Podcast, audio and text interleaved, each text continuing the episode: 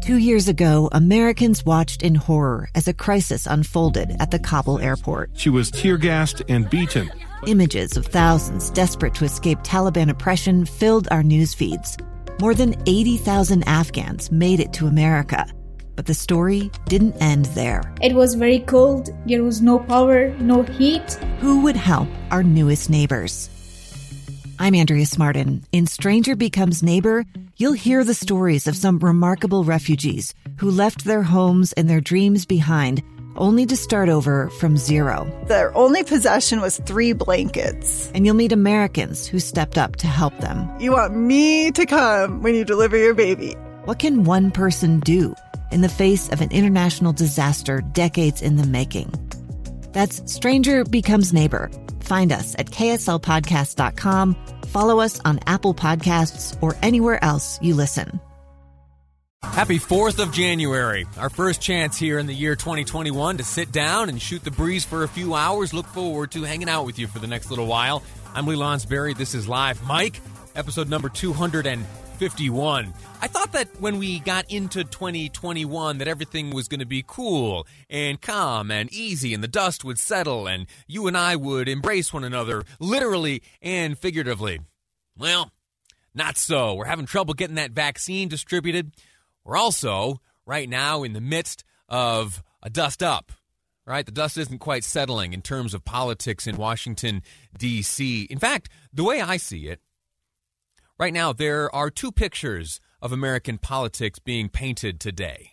One of them is being painted right here in the Beehive State, Utah.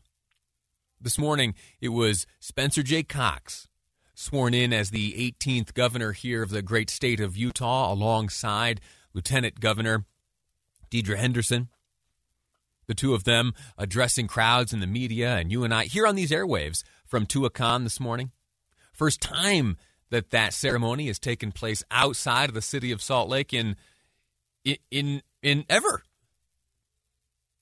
Beautiful setting. Beautiful setting. And it is one of these two pictures that's being painted right now. In fact, we were we're going to have a conversation after the commercial break with Chris Peterson. You remember Mr. Peterson? He was the Democrat nominee running against Spencer Cox. We're going to have him on the air and ask him what advice he would give a runner up at this stage of the game.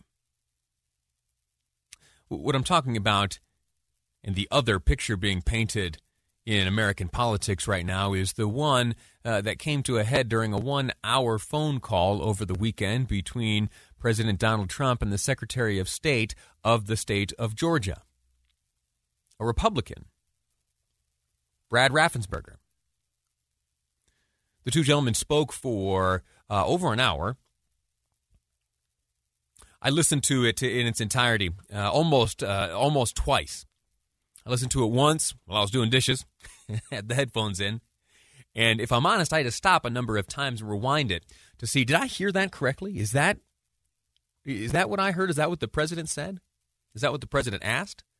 Is that what the president alleged? Have you heard some of these clips? I know we've been discussing it here on these airwaves throughout the day. You heard uh, Dave and Debbie talk about the phone call at length during their program earlier this morning. Have you had a chance to listen through it in its entirety? I, would invite you to do so. I, I, don't have the time to share with you, you know, all 60 minutes of the back and forth. I can't read to you uh, all of the transcript, but I do want to share with you some of what stood out to me some of what was contained within that conversation that stood out as uh, kind of emblematic of the conversation. And conversation may not be the appropriate word. Anyway, uh, l- let's walk through some of what was said, and we'll discuss it from there. Uh, so, again, on the second, day before last, President Trump on the line with Mark Meadows, chief of staff, and uh, some attorneys. They're speaking with Brad Raffensperger, the Republican Secretary of State of the state of Georgia. Uh, w- one quick little note, just definitionally. Secretary of State, and you know this, of course. For the few of you who don't, though, I'll tell you. Secretary of State is a role similar to that of uh, what we in Utah refer to as Lieutenant Governor. So if we were in Georgia, Deidre Henderson would have just been sworn in as Secretary of State.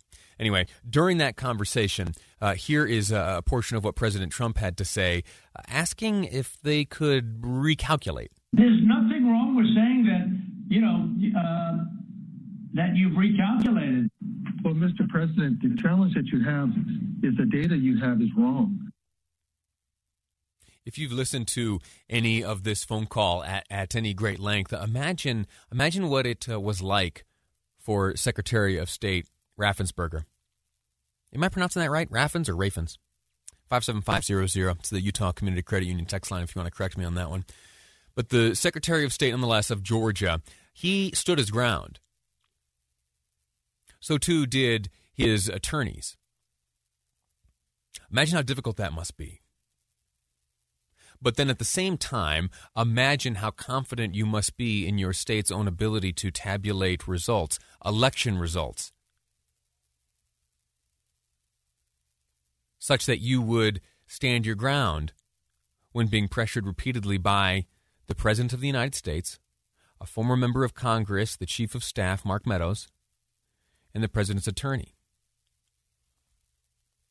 So, look, all I want to do is this. I just want to find uh, 11,780 votes. So tell me, Brad, what are we going to do? Uh, we won the election, and it's not fair to take it away from us like this. And it's going to be very costly in many ways. And I think you have to say that you're going to re examine it. We have to stand by our numbers. We believe our numbers are right. Raffensperger continued uh, this following a line of reasoning presented by President Trump that talked about two things. It talked about uh, social media, there being a large number of support that the president has observed for him for overturning this election on social media. He also, interestingly enough, talked about the size of his rallies. You heard that number referred to a number of times during the phone conversation, again, between President Trump and the Secretary of State in the state of Georgia. President Trump making reference to the 11,000, almost 12,000 votes, which he is shy, which he was shy, which led to the electors submitting their votes from the state of Georgia in favor of President elect Joe Biden. President Trump talked about how his rallies draw numbers larger than the margin which he trails Joe Biden, or trailed past tense Joe Biden. Again, that all uh, leading up to the Electoral College vote. Here's Raffensperger, again, the Secretary of State of Georgia, responding to President Trump's logic as he uh, talked about social media. Mr. President, the problem uh, you have with social media, they can people can say, no, uh, no, this isn't social media. This is Trump media. Remember that phrase, Trump media. I would not be surprised if in the next few months or so there is an opportunity for you to buy into Trump media online in some sort of streaming service. Uh, that's just Lee Lonsberry speculating. Uh, the, the, the conversation went on and on uh, again for just over an hour, and there were instances where the president uh, made made claims that the behavior on the part of the state of Georgia, specifically the Secretary of State, Brad Raffensperger, and uh, his attorneys, was uh, akin to illegality, claiming that uh, you know not er, not overturning the results was uh, something that might lead to criminal action. You know what they did, and you're not reporting it. That's a you know that's a criminal that's a criminal offense. And, and you know, you can't let that happen. That's that's a big risk to you and to Ryan, your lawyer. That's a big risk. Ryan, the first name of the attorney uh, representing and working with the Secretary of State from Georgia, that uh, that that was the first time I pushed pause and went back and listened again. It feels like threatening. Now, there have been legal experts around the country that since the release of this phone call have been asked, do you observe in this phone call any illegality? Is there any criminal action? Do you predict that any of the behavior on the part of the president during his phone call with the Secretary of State from Georgia would equate to an illegal act? for the most part, the response, regardless of the politics of the respondents, is no. Is no. But in terms of ethics and morals, that we've blown past the line. What do you think?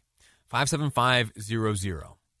To me, it's troubling for a few reasons the tone, the threats, and also the fact that in terms of process and procedure, and you know, I am one who will uh, dr- drill down on process and procedure all day long.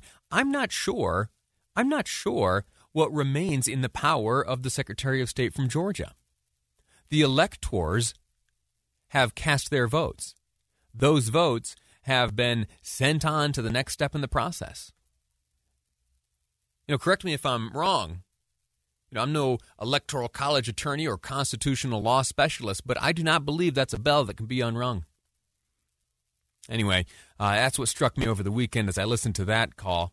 It didn't put me in a good mood, I can tell you that much. 57500, that's the Utah Community Credit Union text line. I'd love to hear from you. We're going to take a break right now. When we return, I told you there were two pictures being painted in American politics today one in Washington, D.C., the other right here in the state of Utah.